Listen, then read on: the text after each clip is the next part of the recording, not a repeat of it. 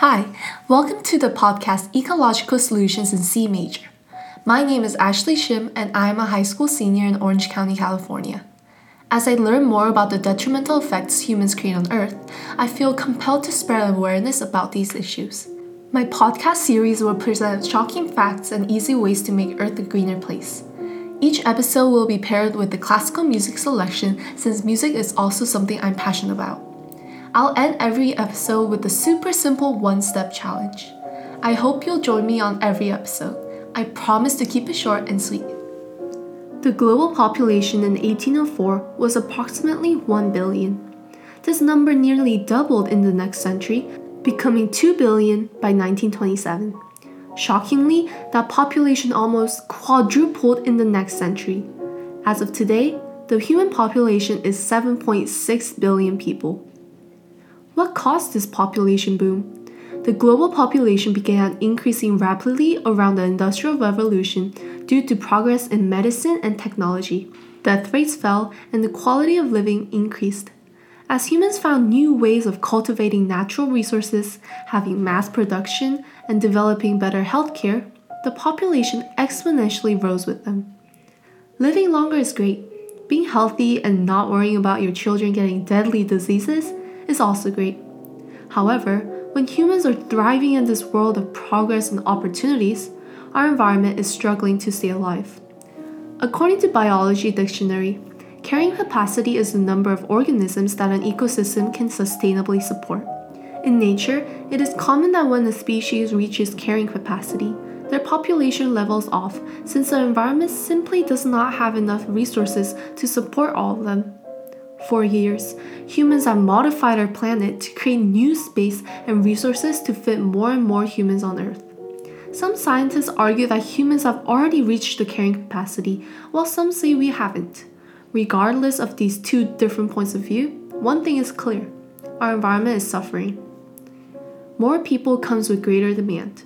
Greater demand comes with the need for faster and more efficient processes humans have turned to fossil fuels and chemicals to operate machines faster.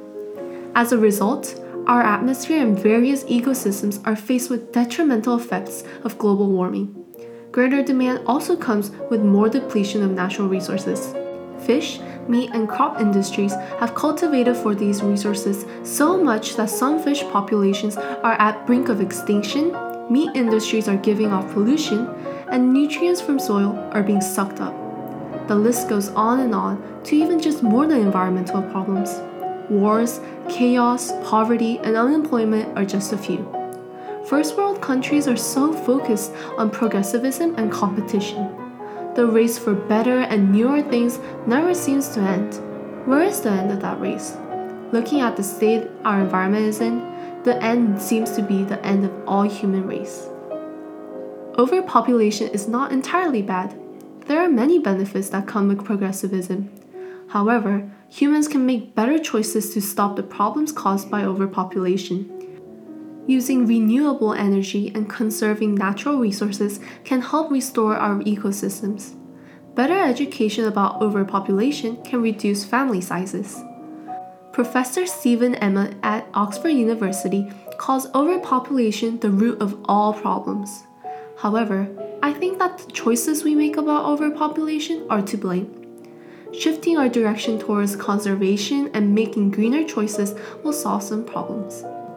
Today's music selection was Intermezzo, Opus 118, number 6 by Brahms.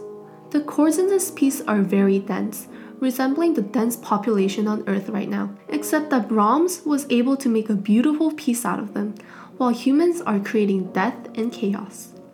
For today's challenge, I want you guys to look back at the challenges for all my previous episodes. Did you do them all?